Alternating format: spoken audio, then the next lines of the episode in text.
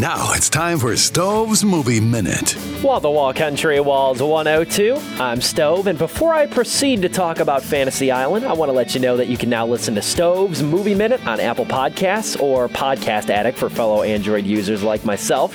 I dearly appreciate it if you would subscribe, means the world to me.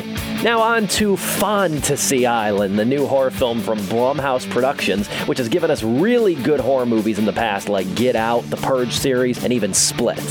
While not one of their marquee movies by any means, I concede I enjoyed Fantasy Island more than most critics did. It's a crafty horror adventure film working off the late 70s TV show. Starring Michael Pena as Mr. Rourke, the film involves him inviting a seemingly random assortment of guests to his lavish island paradise where he promises their wildest fantasies will come true. The caveat, however, is each guest is only allowed one fantasy and they must see it through to its natural conclusion.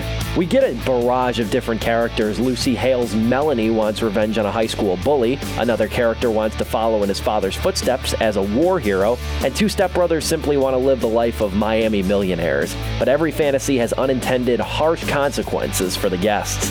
Probably the biggest issue with Fantasy Island is one we should have seen coming. It's a little cluttered plot wise. It sometimes feels like five different movies were stitched together one a romance drama, the other a gritty war flick, and the other a very violent torture horror movie. If you can keep up with all the asides and the motivations of the characters, it does prove to be somewhat enjoyable. Michael Pena, an actor I really like, is a terrific Mr. Rourke to boot. He's got a hammy accent and a pearly white suit, and I confess that the film's attempt to intertwine the stories, while a little messy, makes for an entertaining, breathless third act. It doesn't hold a candle to some of Blumhouse's other films like the ones I mentioned, but as simple weekend fun, I do think you'll find enough to appreciate about Fantasy Island that it'll make for a good time at the movies. I'm Stove, and I give Fantasy Island two and a half out of four stars. You can find all my movie minutes on walls102.com and on Apple Podcasts. This has been Stove's Movie Minute on Walls 102.